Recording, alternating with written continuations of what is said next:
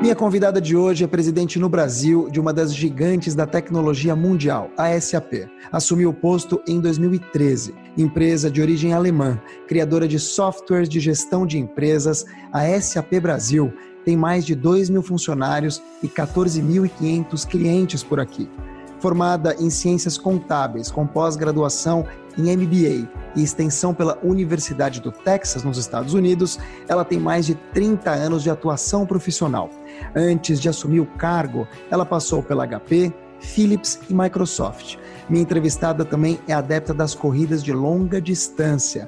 Conta com algumas dezenas delas no currículo, incluindo a tradicional São Silvestre.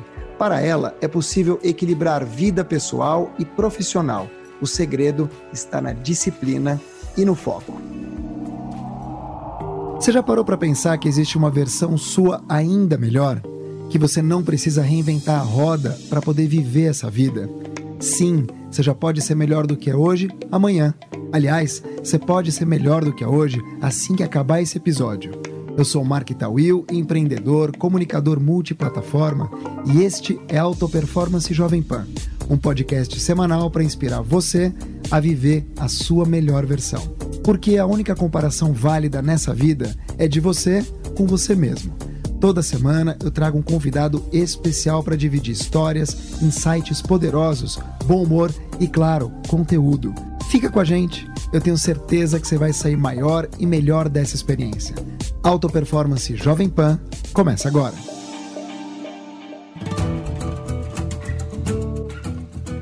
Seja bem-vinda, Cristina Palmaca. Mark, prazer enorme estar aqui contigo e podermos bater um papo virtualmente. Ainda que virtualmente, que pena, né, Cris? Cris, você tem dormido nos últimos meses? Eu tenho dormido bem cedo, aliás. Eu acho que, primeiro, que eu sou uma pessoa da manhã, então eu acordo muito cedo, é, continuo fazendo meus esportes, é, mesmo né, adaptados aí à nova realidade, mas eu acabo dormindo muito cedo. Então eu tenho, eu tenho descansado e aprendi a meditar durante esse, esse período. Estou tô, tô resiliente nesse, nesse propósito para tentar trazer um pouco mais é, de calma nesse momento tão desafiador. E é desafiador. Um dos memes dessa quarentena diz o seguinte: que nada acelerou tanto a transformação digital quanto o coronavírus. Ninguém melhor que você para responder isso. É muito interessante essa, essa brincadeira, mas que é, infelizmente é uma verdade e talvez porque o ser humano sempre acha que pode deixar para um pouquinho depois é, algumas das suas, uh, das suas estratégias, das suas mudanças. Mudar normalmente é muito difícil, né, Mark? Eu vi pessoas que é, nunca foram adeptas de home office e, e tiveram que fazer isso né, por uma necessidade.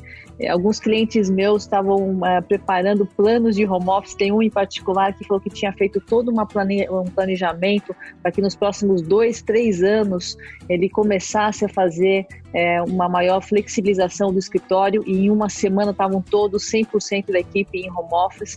Então, acho que mostra que o ser humano ele é um pouco reativo a mudanças, mas quando necessário se adapta muito rápido. Então, acho que o que a gente aprendeu nessa quarentena foi a adaptabilidade. Tem se mostrado que tem sido um grande vetor dessa transformação dentro das companhias, não só da inovação e da, da parte de digitalização, mas das culturas. Nesse novo normal ou nesse pós-normal, vocês estão fazendo como? Vocês estão com duas mil pessoas em casa? Nós estamos já há várias semanas, já perdi a conta. É, a gente saiu logo no início né, da, da, do isolamento social. É, a gente já vinha acompanhando isso desde janeiro, né, por ser uma empresa global. A gente estava acompanhando os efeitos da pandemia mundialmente. A gente viu vários dos nossos escritórios serem fechados. É, nosso comitê de crise se iniciou já em janeiro.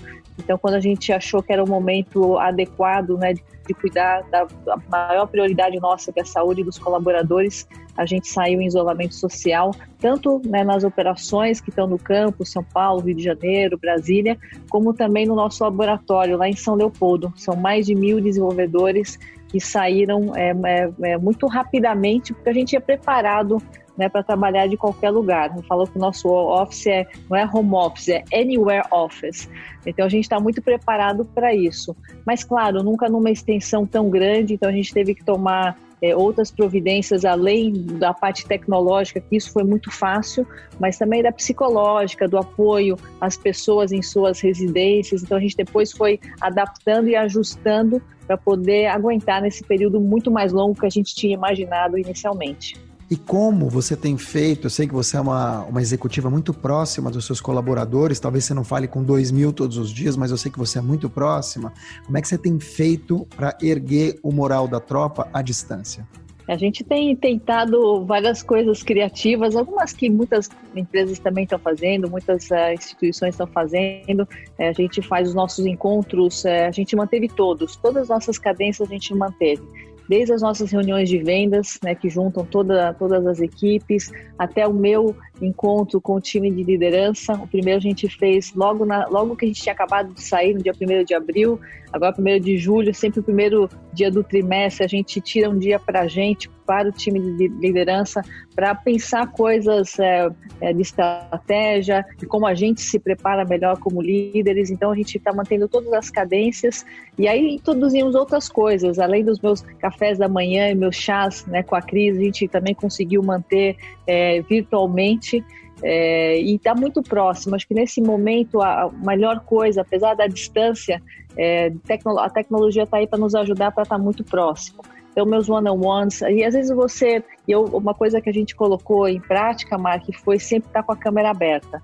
Normalmente, quando a gente fazia ligações e as pessoas se conectavam de outras localidades, a gente nunca é, colocava a câmera aberta.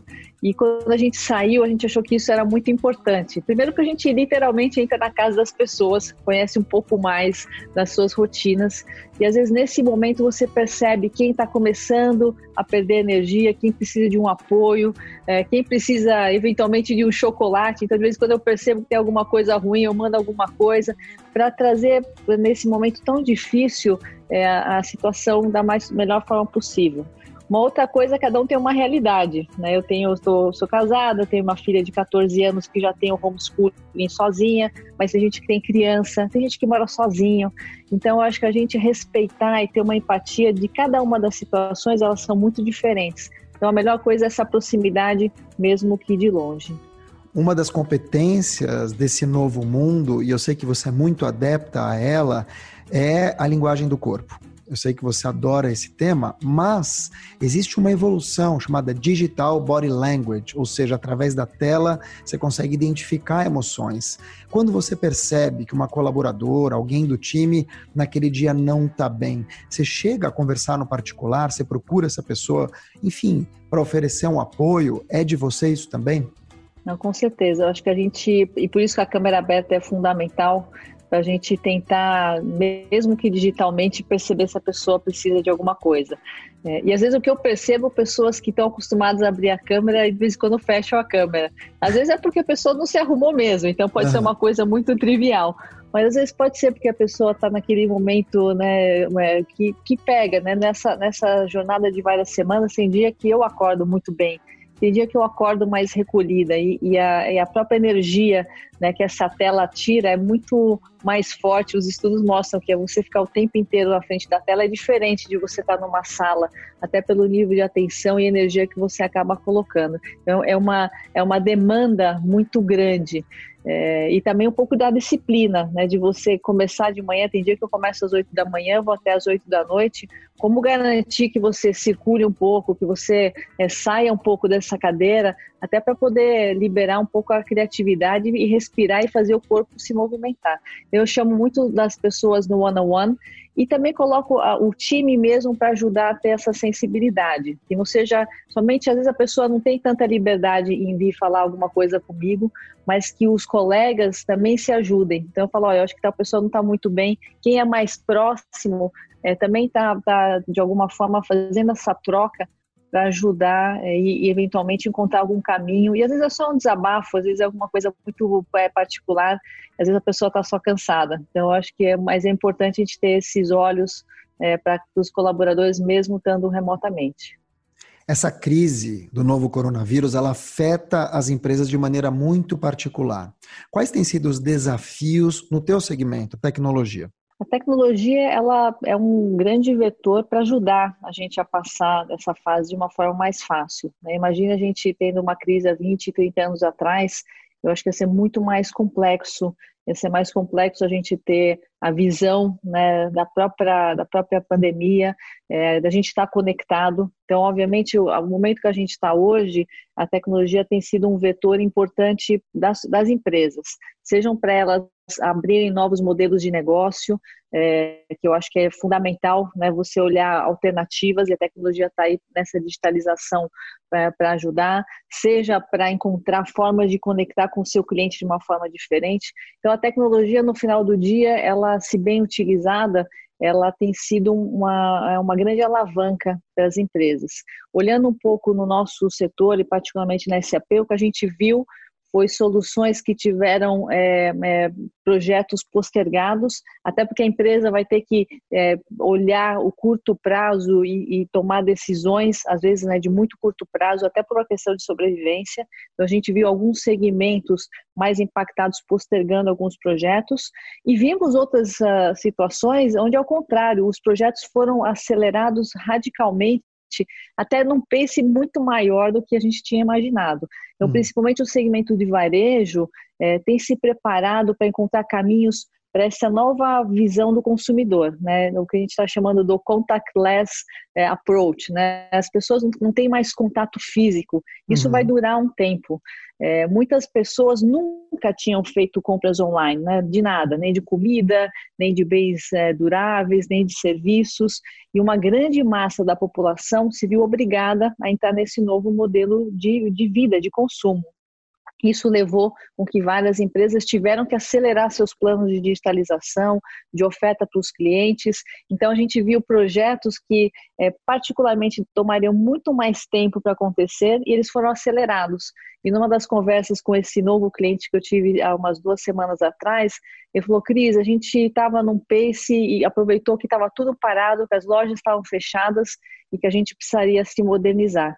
Então, eles colocaram, ao contrário, uma estratégia de antecipar a digitalização e trouxeram para suas empresas é, essa aceleração. Então, depende um pouco do segmento e, obviamente, a tecnologia tem esse papel fundamental, Mark, para ajudar até as empresas se, a se posicionar de uma forma muito diferenciada. Cris Palmaca, acompanhando a SAP, acompanhando de perto a SAP, inclusive você, eu sei que uma das estratégias muito fortes de vocês é desenhar cenários, ou seja, tentar tatear, identificar o que vem por aí, inclusive tem um renomado futurista na equipe de vocês, internacional, acho que tem mais que um, salvo engano.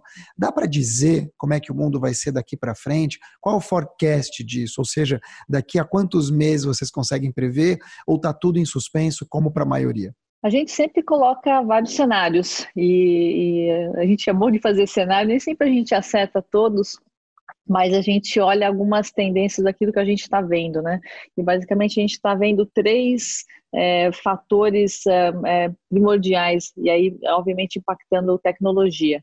Uma é todo esse aspecto da digitalização, a digitalização de cadeias de valor, é, de processos, de documentos. Então, a gente percebe que esse é uma das grandes tendências, as empresas vão acelerar cada vez mais esse, essa abordagem digital, né, de, de suas cadeias de valor, isso é a parte de rastreabilidade, então aqui a gente entende que tem um, um caminho fortíssimo é, a ser perseguido e vai trazer muita eficiência e produtividade. O segundo, eu mencionei rapidamente, é toda a mudança do, do perfil do consumidor, do seu cliente. Então, é, a experiência do cliente vai ser diferente é, a, a, conveniência que a digitalização está trazendo também vai trazer é, possibilidades para as companhias. Então, tudo o que tange a experiência do cliente, a toda essa nova economia da experiência, vai ser fundamental. E não menos importante é a força de trabalho, né? todo o aspecto do workforce management, né? o, o mundo do trabalho nunca mais vai ser igual. Se a gente vai voltar todo mundo para ser é, home office ou uma parte, é, ou como que a gente vai estar tá trabalhando, certamente a gente quebrou paradigmas culturais fortíssimos. Então, de novo, tem um, um quê da tecnologia né, aplicado aqui, mas é muito mais o aspecto cultural que foi questionado e eu vi empresas que talvez nunca imaginavam ficar virtuais se transformando. Então, no ponto de vista de workforce management, a gente entende uma transformação enorme e a gente vai ver isso acontecendo junto com todas as, as equipes e for, formas de trabalho. Olha que interessante. Eu uso muito o termo novo normal, eu apanho todo dia por causa dele. Tem gente, como o Alexandre Pelais, que você conhece bem, que é um especialista em futuro do trabalho, que usa o pós-normal, pós-normalidade. Queria uhum. saber como é que você classifica esses tempos que já estão acontecendo durante o confinamento, mas quando as portas se abrirem, vão dar uma estabilizada nesse caos. É, exatamente. Tem, cada um tem uma teoria e também comecei falando novo normal normal, aí o pessoal achou que não era mais o normal, a gente está chamando que qual esse, esse próximo normal, né? É, e a gente vai se ajustando. Eu acho que a gente teve que, de uma forma muito é, radical, não planejada, sair de um status quo para outro uma zona total de desconforto, né? Porque a gente saiu de uma forma repentina, é, pouco planejada, é, nunca foi planejada por tão longo espaço de tempo, então a gente saiu de uma forma né, para atender uma necessidade muito importante, que é uma, é uma crise nunca antes vivida, porque é uma crise humana, não é uma crise de um segmento, de commodities ou de economia, é uma crise humana, de saúde. Então a gente foi de uma forma desorganizada para um, um ponto. E aí agora a gente vai ter que achar qual que é esse ponto, e, e não tem um, uma única fórmula.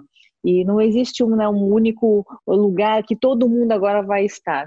É, o pessoal fala que quem sofreu mais é, vai levar maiores uh, resiliências e uma adaptabilidade maior para voltar em algum momento aqui outras pessoas talvez voltem a fazer exatamente o que faziam antes. E a gente tem uma memória muito curta. Essas são outras teorias que o ser humano também esquece e que a gente acha que vai ficar muito melhor e depois a gente volta a fazer aquilo meio elástico, né? Eu, eu sou uma realista otimista. Eu acho que a gente saiu de uma forma desestruturada por uma necessidade e a gente vai achar esse melhor caminho. Cada um vai achar o melhor caminho. Posso dar um exemplo por mim. Eu sempre fui acostumada a fazer home office, já gerenciei a América Latina há três anos, trabalhando no Brasil, e eu, basicamente eu trabalhava de casa ou viajava, essas eram minhas duas opções que eu tinha na, na época. É, então, eu sou super adepta. Lógico que eu adoro o contato humano, gosto de estar com a equipe, gosto de dar nos clientes, mas eu também vi um mundo diferente, né? De poder almoçar todo dia em casa, de ver, estar muito mais próximo do meu marido, da minha filha, jantando todo dia em casa, é, testando algumas coisas, práticas culinárias, que não é meu grande forte, mas a gente né, é resiliente, então, eu, e, e o pessoal em casa até que é bem generoso né, nos meus experimentos, e eu acho que isso, alguma coisa vai ficar, alguma coisa dessas novas práticas, porque são, são coisas interessantes. Então, eu vi muita gente é, é, se adequando, mas achando bacana poder ver o filho crescer, ajudando a ele a fazer a lição de casa. Eu acho que é um pouco disso que a gente vai ter que equilibrar e é, e é possível mostrar que é possível você ter uma, uma, uma carreira, ter uma parte pessoal, é, até o esporte está um pouco mais comprometido, mas a gente acha formas né, de, de adequar. Acho que é um pouco disso, é, testar a adaptabilidade talvez no seu extremo, mas mostrar que é possível encontrar esse meio do caminho nesse retorno. Como é que você está se saindo como professora? Ah, eu sou, eu sou péssima. Eu, eu, talvez eu tenha algumas competências que eu sou boa, outras eu delego para o meu marido que é melhor. Então eu fico nas humanas dou uma ajuda, uma ajudazinha muito básica, a parte de exatas mando para o meu marido. Mas agora também estou aprendendo que com uma, com uma menina, uma moça de 14 anos, a interferência também é muito né, de negociação. E eu, assim como eu faço com a equipe, eu tento fazer aqui em casa, que é dar autonomia e, e dar empoderamento para que ela venha quando seja necessário. Então, particularmente, ela está se virando muito sozinha. É muito raro quando ela levanta a mão e pede alguma ajuda. Ela também tem um estilo meio independente, né? talvez tenha puxado de alguma pessoa muito próxima dela, mas é, eu acho que é um pouco disso. Acho que a gente dá esse espaço, dá os caminhos e cada um tem que no final do dia aprender a viver a sua vida. Mas ela até que é bem companheira e tem sido interessante, está muito mais perto, vendo essa transformação né, de uma criança para uma moça, para daqui a pouco uma mulher. Então é muito bacana estar perto dessa fase da vida dela, curtindo essa transformação. Eu não tenho dúvida. Tem um termo que vocês usam muito na SAP, e você em particular, chamado humanidade aumentada, que imagino eu é um trocadilho com realidade aumentada. Gosto muito desse termo. O que, que significa? É, eu também gosto muito porque eu acho que ele coloca aquilo que a gente acredita, né? A gente é uma empresa de tecnologia que tem um propósito né, extremamente é, bacana que é transformar o mundo através das empresas, então fazer com que as empresas rodem melhor e com isso melhorar a vida das pessoas. E a gente acha que a melhor combinação é, do mundo é quando você tem o uso da tecnologia a favor das pessoas, a favor da, da vida. É, e a tecnologia sempre é muito é, incrível e consegue fazer transformações nesse universo que a gente tem passado, mas o que faz a diferença de verdade são as pessoas. Eu falo, a gente faz um software é, né, né, com maior qualidade e aprofundamento possível, mas o que faz a diferença são as pessoas. As nossas pessoas no nosso time e as pessoas dos nossos clientes. O uso da ferramenta é o que faz a diferença. Não é a tecnologia em si, a tecnologia é só um habilitador. Mas se ela está lá e mal utilizada, ou ela é utilizada de uma forma errônea, também não é bacana. Isso serve para qualquer aspecto. Então, no final do dia, o que faz a diferença são as pessoas, é como elas se relacionam com esse melhor da tecnologia é, e aí consegue em cima dela fazer coisas incríveis, seja no segmento né, de, de consumo, seja na saúde, que é um segmento que eu acho que a tecnologia tem feito um papel é, incrível de transformar e nos preparar melhor é, para o que vem pela frente.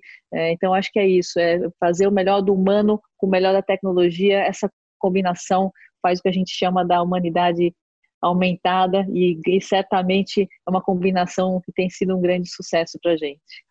Já faz alguns anos que emoções, sentimentos fazem parte das conversas e até das entregas de vocês. Como é possível, Cris Palmaca, humanizar aquilo que não é humano?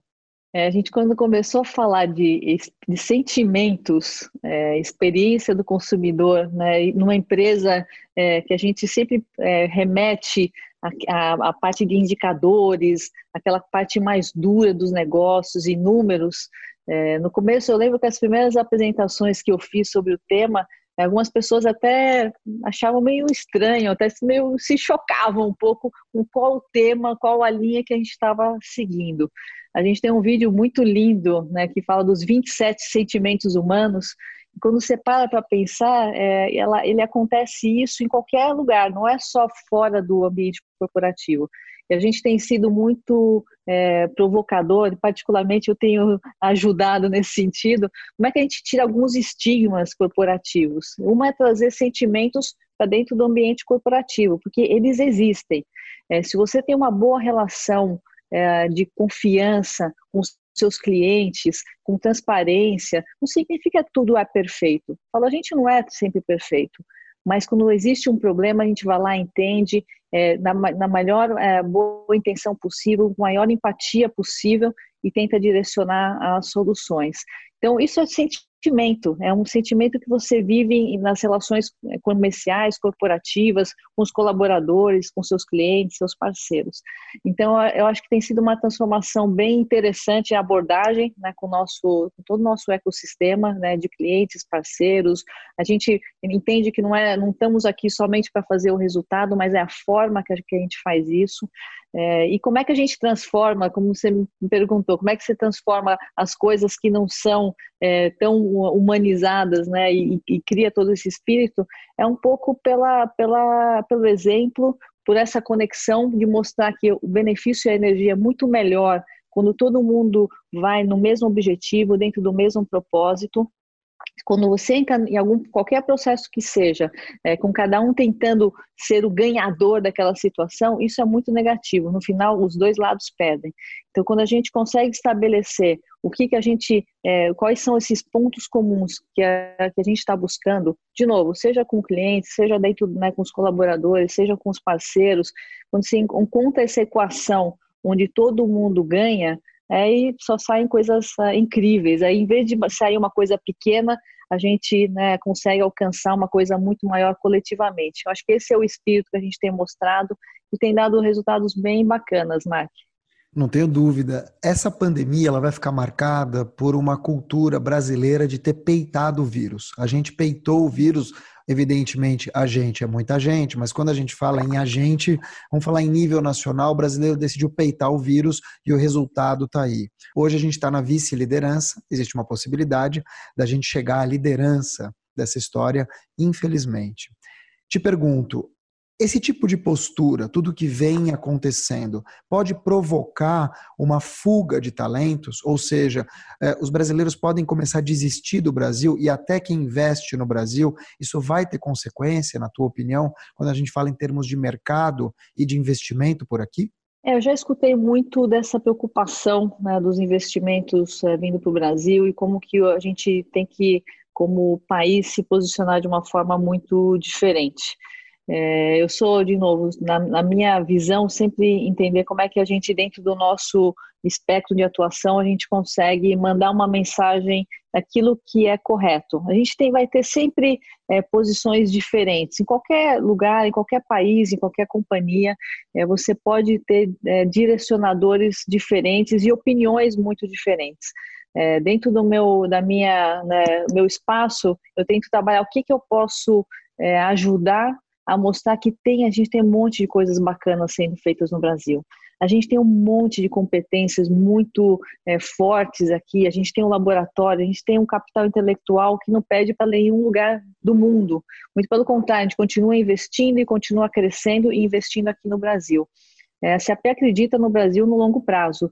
Essa não é a primeira crise, essa não é a primeira situação que a gente às vezes é exposto como país de uma forma muito negativa. A gente já teve outros incidentes que parecia, pareceram que iam ser horríveis para a gente na época da Lava Jato. A gente já teve né, situações de todas as naturezas e a gente sempre olha o país como companhia no longo prazo. Então, como SAP, a gente olha o longo prazo, nenhum momento a gente pensou em fazer nenhuma mudança de estratégia, muito pelo contrário, a gente continua apostando aqui, a gente continua olhando né, o poder da empregabilidade, assinamos o hashtag não demita, porque a gente entende que o capital intelectual e dar emprego e dar desenvolvimento é a coisa mais importante que a gente pode fazer. Então, no ponto de vista corporativo, a gente vai continuar olhando como é que a gente ajuda isso. E no meu aspecto pessoal é como é que é, eu consigo, né, não somente comigo, mas com outros líderes que pensam da mesma forma, é, ajudar a ir por um caminho diferente. Então, tem alguns projetos que eu vou trabalhando em paralelo, eu estou na Fundação do Cabral no CEO Legacy, onde a gente olha os diferentes stakeholders além do resultado, qual é o nosso legado, temos projetos lindíssimos é, acontecendo, polícia de diversidade. O nosso projeto foca é uma instituição na área de saúde, como é que a tecnologia consegue ajudar em áreas de maior vulnerabilidade a, a essa transformação. Também tenho o privilégio de estar como conselheira é, emérita do Capitalismo Consciente, que é outro projeto lindíssimo, é, que acho que traz um pouco essa perspectiva e líderes incríveis no Brasil que estão pensando em, em fazer essa transformação diferente. E acho que um ponto importante que a gente vai seguir focando aqui no Brasil e a SAP no mundo é todo o tema da sustentabilidade. Então, passando a pandemia, que vai passar, que a gente vai encontrar os caminhos para sobreviver, mas tem um tema muito mais latente que é todo o tema da sustentabilidade global. E aqui no Brasil também temos desafios. Então, como é que a tecnologia vai poder ajudar nesse sentido? Então, meu papel, Mark, é olhar caminhos que ajudem a, a gente, como, como humanidade, como brasileiro, a segurar os recursos, a trazer os investimentos para cá e mandar uma mensagem diferente. Em um mundo tão polarizado, a melhor coisa que a gente pode fazer é a nossa parte e garantir que a gente consiga trazer cada vez mais adeptos naquilo que a gente acredita, nos propósitos que a gente acha que são os melhores para a humanidade entrevistada boa mesmo, aquela que não viu as perguntas, mas ela já sabe o que vai vir por aí. E é justamente tecnologia e diversidade que eu queria te perguntar, uma vez de cada. Então, primeiro, sustentabilidade, que é um dos três grandes valores da sociedade 5.0: inclusão, qualidade de vida e sustentabilidade. Onde a tecnologia entra quando a gente fala em sustentabilidade? Ah, aí tem um montão de coisa. E eu fiquei muito feliz. É é, no começo do ano, quando os nossos CEOs estiveram em Davos e, e, reforçaram o compromisso da SAP nesse quesito como prioridade número um é, para 2020 E quando aconteceu toda a pandemia e todo mundo ficou no começo meio perdido, falei, para onde a gente vai? E quando a gente volta agora, eu falo assim, isso aí é o tema que é prioridade número um ainda, porque a pandemia vai passar e a gente vai seguir fazendo todos os temas de sustentabilidade. E a gente como, como inovação e como grande direcionador desse ambiente corporativo, a gente vai ajudar os nossos clientes a também se preparar para melhor atacar o tema da sustentabilidade. Então, agora a gente teve o nosso maior evento né, digital, que normalmente é pessoalmente, você conhece bem o Sapphire, a gente fez ele 100% digital, e aí, neste momento, a gente está trazendo novas ferramentas para ajudar as empresas a controlar melhor as suas emissões de carbono. A gente começou a falar de toda a parte né, de plásticos no oceano no começo do ano e vão vir uma série de outros é, mecanismos e outras uh, ferramentas para ajudar as empresas no tema de sustentabilidade. É, para mim, o, o, tema da sustentabilidade é a evolução, você falou, né, da nossa da, da humanidade e das empresas. Né? Há muitos anos atrás, há 47 anos atrás, né, quando a SAP começou, o, o, grande foco era toda a parte de controlar melhor as finanças, cash flow, aí inventários, a gente foi para o tema de experiência, a gente foi crescendo o número né, de talvez de indicadores que a gente vai acompanhando. E agora, qualquer empresa que quer né, é, ter perenidade, quer ser uma empresa é, que seja aceita, inclusive não somente por questões corretas, pelos seus, é, pelos seus clientes, os clientes vão demandar isso das companhias. É, quais são esses indicadores que cada empresa vai olhar? Não é só mais o, o fluxo de caixa, o nível de inventário, vai ser quais são os seus, é, seus indicadores de sustentabilidade, qual que vão ser suas marcas né, de carbono que você vai estar deixando, como é que você faz todo o seu tema de reciclagem interna. Esses são os novos, uh, os novos indicadores que os líderes vão começar a olhar e se preocupar. E, obviamente, a SAP vai seguir investindo para ajudar as empresas nesse controle, nesses analíticos e como deixar né, novas marcas diferentes no tema de sustentabilidade. Então, é uma prioridade número um para a gente, Mark. Sob a tua gestão, a SAP tem sido muito premiada em diversidade e inclusão. Eu sei que você, Cristina Palmaca, é muito fã da diversidade geracional. Quer dizer, vai além uhum. da raça, da orientação sexual ou de gênero, enfim, mas a diversidade geracional, ela é muito presente na tua cabeça, você falou agora há pouco da tua filha, e na empresa como um todo. Me conta um pouco, de novo, qual o papel da tecnologia quando a gente fala em diversidade e inclusão, sabendo que a tecnologia ela é meio, ela é feita por pessoas, para pessoas. Eu, a SAP é super forte. Eu, eu falo que diversidade para a gente é DNA, né? faz parte do dia a dia. Talvez por ser uma empresa alemã, está em mais de 180 países. Já culturalmente a gente já tem uma, uma presença, a gente vive isso no dia a dia. E a gente tem muita autonomia nos países, porque a SAP entende que o, o, o, jogo mesmo, o que acontece mesmo, acontece né, nos mercados, que são muito diversos. Então, a gente tem uma, uma possibilidade de grandes trocas e experiências né, muito diferentes culturais. E a gente, obviamente, sempre falou muito de gênero, a gente é fortíssimo no LGBT, é, inclusive fomos premiados aí né, em várias é, possibilidades. É, estamos trabalhando fortemente agora na inclusão racial aqui no Brasil. Temos o programa de autismo que eu tenho, que eu tenho maior orgulho e um grande aprendizado. E, e, e para mim o tema geracional talvez são as grandes né, provocações para mim pessoalmente, porque já trabalhando aí há mais de 35 anos, eu converso com pessoas que entram na empresa que têm menos idade do que eu já tenho de, né, de horas de voo, de trabalho. É, então é um grande aprendizado porque é uma forma de pensar muito diferente, é, é uma vivência diferente. É o pessoal que já nasceu digital, eu sou né, da, da, era analógica e, e trabalho, sigo trabalhando ardu, ardu, arduamente pra, pra, nesse processo de digitalização, mas eu, eu, eu sei como era antes e como a gente faz agora. Covava é, byte. Essa geração, Exatamente. Então, agora esse pessoal já nasceu achando que o mundo era assim, que tudo era na telinha, né, que tudo você aperta o botão, você já tem né, o seu meio de transporte, já tem a sua comida, é, tudo né, aparece de, de, muito facilmente. E eu sou aquela que ainda traduzo. Na minha época, a gente fazia assim, a gente passava fax, né, digitava, fazia curso da datilografia. Então a gente fica comparando ainda os dois mundos. Então eu acho incrível quem já nasceu num mundo muito diferente, que tudo isso é história, né? História que eu adoro contar, porque eu adoro contar histórias. Então, para mim, é um, é um grande aprendizado e é um desafio da minha forma de pensar. Então, eu acho que a diversidade é bacana por isso.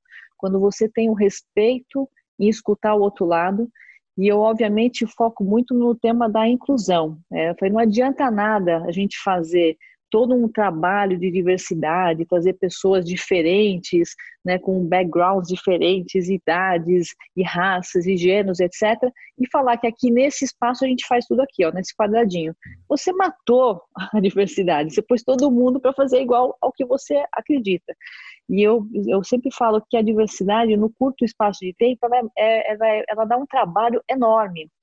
Porque é muito mais fácil você colocar todo mundo que pensa igual a você, todo mundo fala, é, assim, as decisões são muito rápidas, porque todo mundo pensa e concorda com aquilo que você está falando.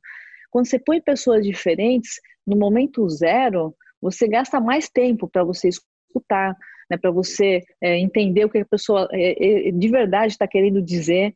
Então, no momento zero, a diversidade ela demora um pouco mais, mas no longo prazo você vai muito mais longe, porque você vê caminhos, você vê alternativas e daqui do seu é, no espaço sozinha, você não jamais poderia ver se você não tem pessoas pensando e vendo de uma forma diferente.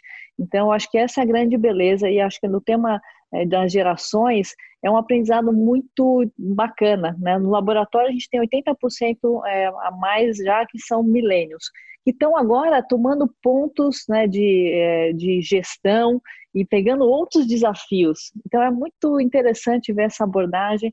E a gente tem, inclusive, no meu time de liderança, a gente tem pessoas né, muito jovens. Uma das meus grandes focos né, desse é, desses últimos meses, a gente implementou um que a gente chama do Next Gen Leaders, que são as pessoas que vão ser, não o próximo líder, mas são os novos, né, de 20 a 30 anos, que vão ser os próximos líderes, vão ser os próximos uh, gestores, diretores, VPs, presidentes. Como é que a gente prepara essa, essa turma é, para dar esses desafios, dar essas oportunidades e essa exposição? E tem saído coisas fantásticas. Eles têm trazido algumas, algumas uh, ideias que eu olho e falo assim, eu não adorei, mas não tenho a mínima noção como que a gente vai implementar. Não, não, não sei como a gente vai medir, porque a gente tem cheio de né, regras uhum. e governança. Então, no momento zero, eu falo assim, não tenho noção como nós vamos fazer, mas nós vamos fazer um piloto. Aí a gente chama de piloto, aí fica todo mundo tranquilo, a gente pode errar e pode não dar certo, e aí dá tudo certo, porque é piloto, não é definitivo, e tem nascido ideias muito bacanas e tem nos uh, provocado sair dessa zona de conforto.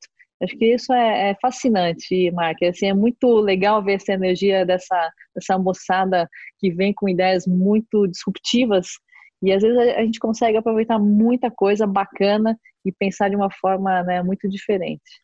O fato de serem nativos digitais significa que eles entendem mais de tecnologia do que nós, os vintages? É, teoricamente, eles não precisam fazer essa tradução, então conhecem algumas coisas.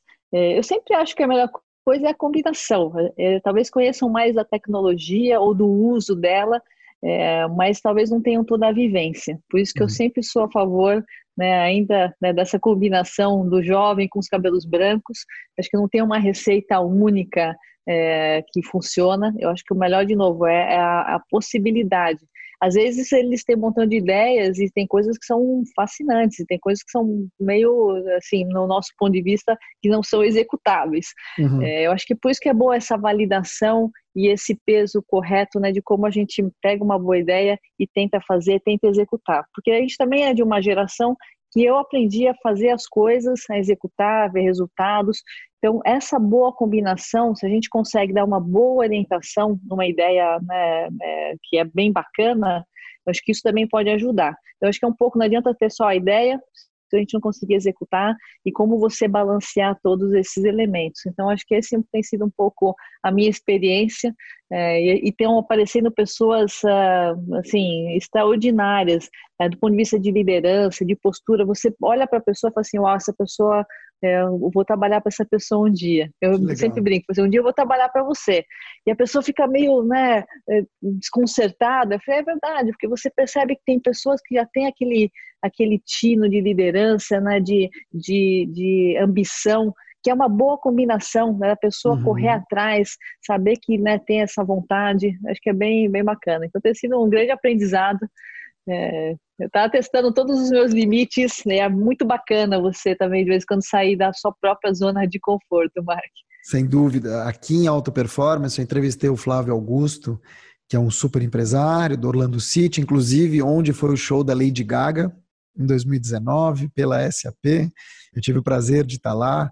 E, e, ele falou uma coisa muito interessante, que ambição é diferente de ganância. Então, quer dizer, não adianta ter a faca e o queijo na mão e você não ter fome. Você precisa ter a fome de querer cortar o queijo e de comer. Senão, não. Tem excelentes jogadores aí que não passam a bola e que são gênios. E você tem jogadores de porte médio que jogam pelo time. Então, ouvindo você falar, me vem muito essa imagem e eu fico me perguntando como é que vai ser esse futuro com essa molecada. Mas quando eu te ouço falar, eu vejo que vai ser bom, porque é, o papel do líder é gerar novos líderes, é formar novas lideranças. Tem um termo que eu gosto muito, agora saindo um pouco desse tema, mas antes eu queria te fazer uma pergunta. Antes de chegar à economia da experiência, que é um termo que vocês usam muito dentro da SAP. Queria te perguntar o que, que te faz brilhar o olho quando você encontra com talento e o que te deixa puta da vida, desculpa a palavra, com uh, alguém do time. Quer dizer, o que, que não se pode fazer, na tua opinião, que realmente vai contra tudo aquilo que você acredita enquanto liderança, não só enquanto Cristina, mas enquanto cultura da empresa. E o que, que te faz brilhar o olho quando você fala, putz, esse eu contrataria, esse um dia vai ser o meu líder? É o que me faz brilhar o olho é um pouco disso, dessa ambição. Eu também estou né, na mesma na mesma toada do que você mencionou. É, é, as pessoas têm que ter vontade. Eu lembro que eu tive um professor é, quando eu fiz meu MBA lá em Austin, e ele era, era, uma pessoa incrível, todo mundo tinha muito medo dele, então eu falei, eu quero fazer aula com ele, porque ele é uma pessoa que vai com certeza me desafiar. E ele adorava sempre perguntar as coisas para mim, porque ele achava que eu era quase um OVNI, né? Porque eu, eu não era tão nova quando eu fui fazer o MBA, estava assim, para os padrões americanos, eu já tinha é, é, 30 anos, eu já era casada, eu já tinha 15 anos de trabalho, eu era brasileira, assim, eu era um ser um pouco diferente. Ele às vezes me usava de exemplo para dar uma chacoalhada, né, nos americanos para falar que existe mundo, né, fora dos Estados Unidos. Então, ele quando ele ele me usava como exemplo, que fazia que eu tivesse que estar tá sempre muito bem preparada, porque eu, certamente ele me fazia alguma pergunta do case study que a gente estava na aula. É, e eu, ele, uma vez ele falou um termo que ele falou assim, uma coisa que vocês nunca podem usar, um termo é whatever assim, desse no tanto faz. Então, assim, vocês não podem ser pessoas que tanto faz, tem que ter uma posição, tem que ter um direcionamento, é, assim, é, no, sentido, no sentido de desprezo. Quando você fala assim, ah, whatever, é, você está meio que desprezando as alternativas. Uhum. E aquilo me marcou muito, porque eu também sou uma pessoa apaixonada por tudo que eu faço. Eu falo, se eu vou fazer um negócio, eu vou fazer da melhor forma. Não sei se vai ser o um, um melhor do mundo, mas vai ser da melhor forma que eu consigo fazer. Eu acho que as pessoas têm que colocar energia naquilo que fazem, tem que ter paixão. Né? Eu brinco, se eu vou fazer uma, uma salada, eu vou fazer a melhor salada possível, com uma energia, com vontade. Não pode ser whatever, né? E eu aprendi a ver isso e eu acho que reflete muito daquilo que eu acredito. Então, quando a pessoa tem a energia, tem ambição e tem a, a vontade de fazer, eu acho que são as pessoas que é, elas vão conseguir né, crescer na vida, vão conseguir alcançar seus objetivos e, e, e, esse sucesso ele é muito relativo.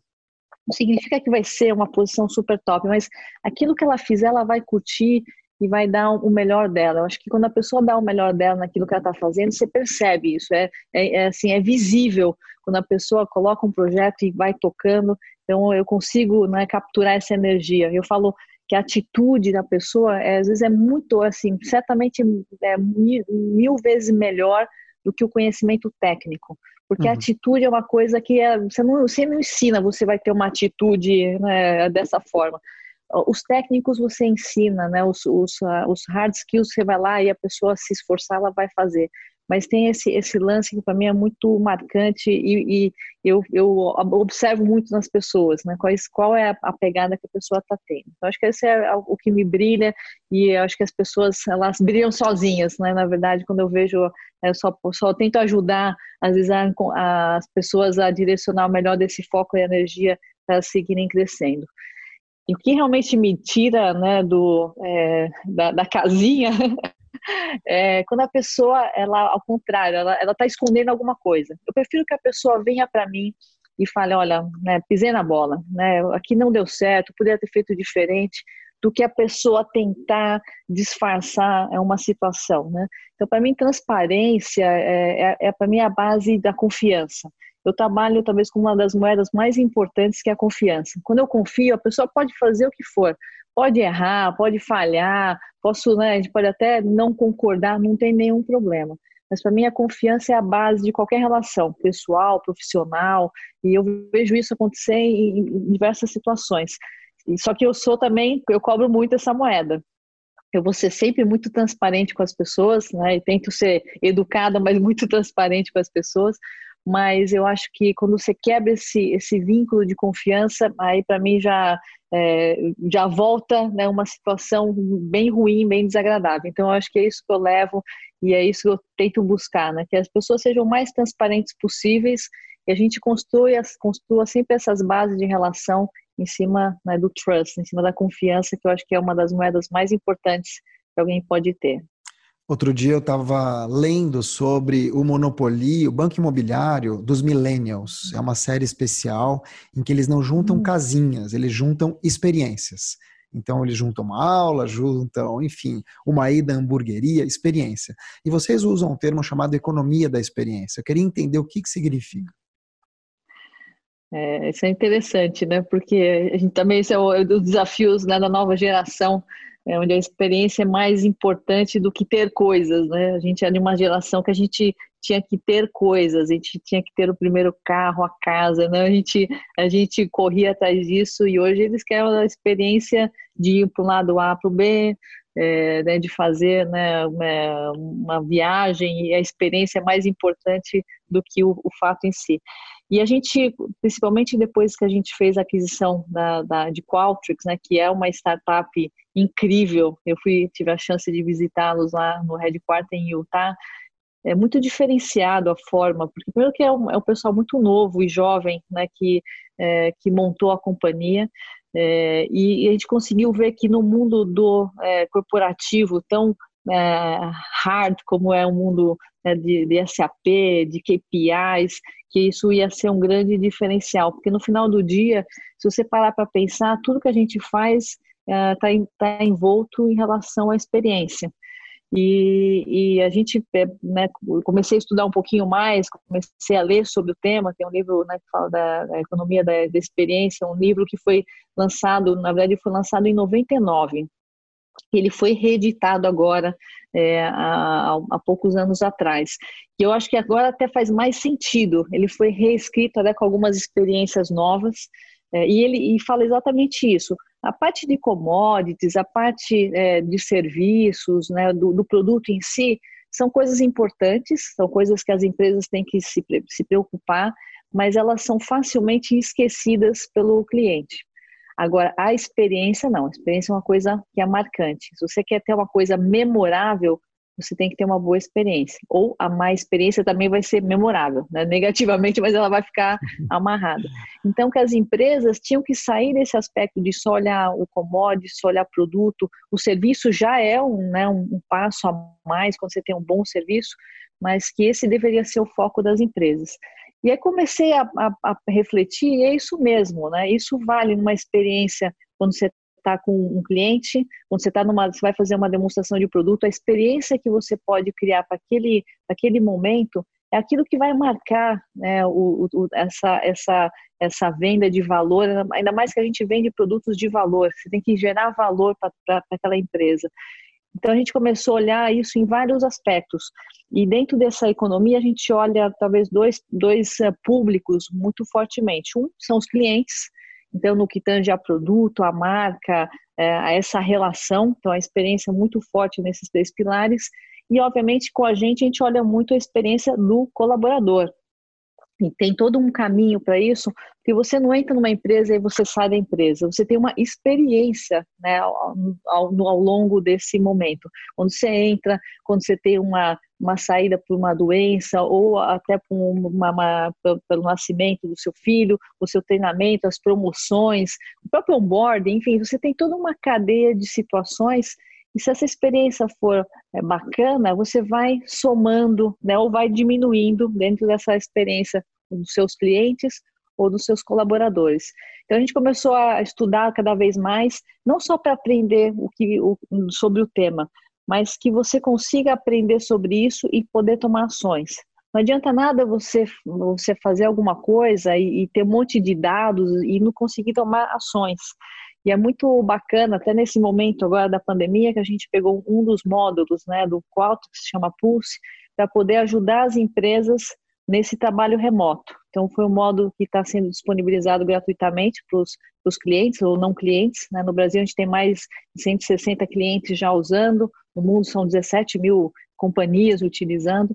É, e olha um pouco sobre isso, sobre qual a experiência desse trabalho remoto, o que, que tem que ser ajustado e tomar uma ação rapidamente. Então, esse é um pouco o contexto, Mark, do que, que a gente tem entendido. Não é experiência somente para ser uma coisa que você mede uma vez a cada ano, uhum. mas que você possa medir mais rapidamente, precisamente, e tomar uma ação. E aí você, com isso, ir crescendo e melhorando essa relação entre é, empresas, colaboradores e seus clientes. Me lembrou até uma frase da Maya Angelou que diz o seguinte: as pessoas podem não lembrar exatamente o que você fez ou o que você disse, mas elas sempre vão se lembrar de como você as fez sentir. Interessante. Cris, eu sei que você é esportista, é corredora, tem dezenas de provas, 20 anos de corrida, metade da tua vida, já que você tem 40 anos. E eu queria saber Obrigada. seguinte, como é que você está se virando nesse pandemônio chamado pandemia, quando o tema é esporte? Bom, primeiro, obrigada pela generosidade de mentir na minha idade. Então, eu vou, não vou te corrigir. Eu sou uma não. pessoa muito precisa em números, mas eu vou então me abrir o direito de não fazer essa correção nesse momento.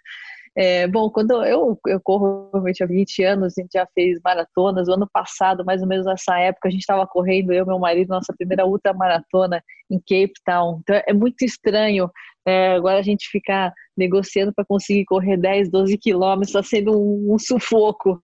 É, e a gente, uma das primeiras coisas que meu marido fez quando a gente saiu em isolamento social foi alugar uma esteira. Ele falou: Eu vou alugar para você, porque ele sabe quanto o esporte é importante para mim e como manter a minha energia e a minha saúde mental depende muito é, da minha atividade física. Isso me ajuda muito a dar uma é engraçado, eu saio para correr para me acalmar. Parece meio uma dicotomia, mas é, é o que acontece na, na, vida real aqui em casa. Então, a gente está com uma esteira, eu estou correndo, às vezes até caminhando, está sendo outro aprendizado. É, às vezes, colocar alguma live e, e caminhar na esteira, está sendo um aprendizado também para dar uma acalmada, está sendo interessante.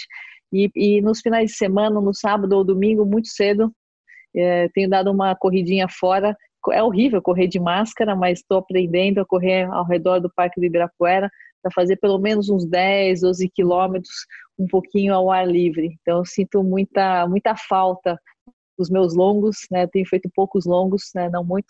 Apesar que eu fiz uma meia maratona há uns dois domingos atrás, a prova mais tradicional das ultramaratonas, que é a Conrads.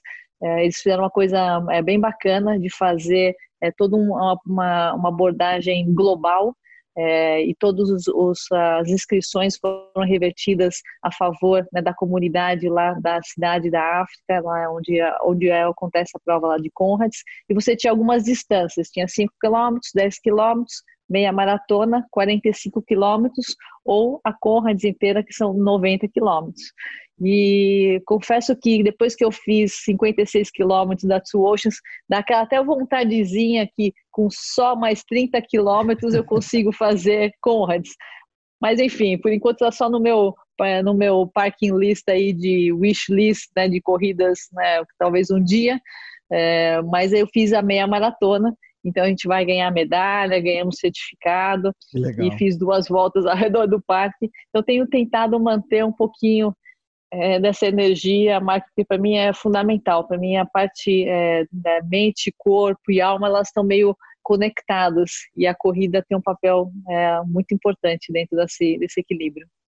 Interessante. Minha última pergunta é sobre, claro, tecnologia. Muita gente confunde, mas esse ano zero, 2020, é o último ano da década de 10. Ano que vem começa uma década nova. Quero entender de você, primeiro, como é que você se vê lá por 2030, onde você acha que você vai estar. E segundo lugar, como é que você vê o papel da tecnologia? Quer dizer, em 2030, o que você imagina que a gente vai estar vivendo? assim, hologramas, outros tipos de experiência. A gente vai olhar para essas lives aqui, vai dar risada, falar, nossa, como era rudimentar esse Zoom, mas o que, que você imagina que vai acontecer? É, com certeza em 10 anos muita coisa é, vai mudar, porque a tecnologia tem mudado muito mais rapidamente. Quando a gente olha é, quanto tempo a gente levou para chegar onde a gente está e quão rápido agora ah, as transformações vão acontecendo. É, eu acho que a gente, como ser humano, é péssimo futurista é, de saber todas as possibilidades que a tecnologia vai, vai trazer. Mas certamente eu, eu acho que vão acontecer coisas incríveis no que diz a, a toda a parte da digitalização, é, do melhor uso de inteligência artificial, machine learning, toda a parte né, de, é, de dados é, bem utilizada é, vão trazer transformações muito, muito importantes em alguns segmentos que eu acho que são é, fundamentais, principalmente como o tema da saúde.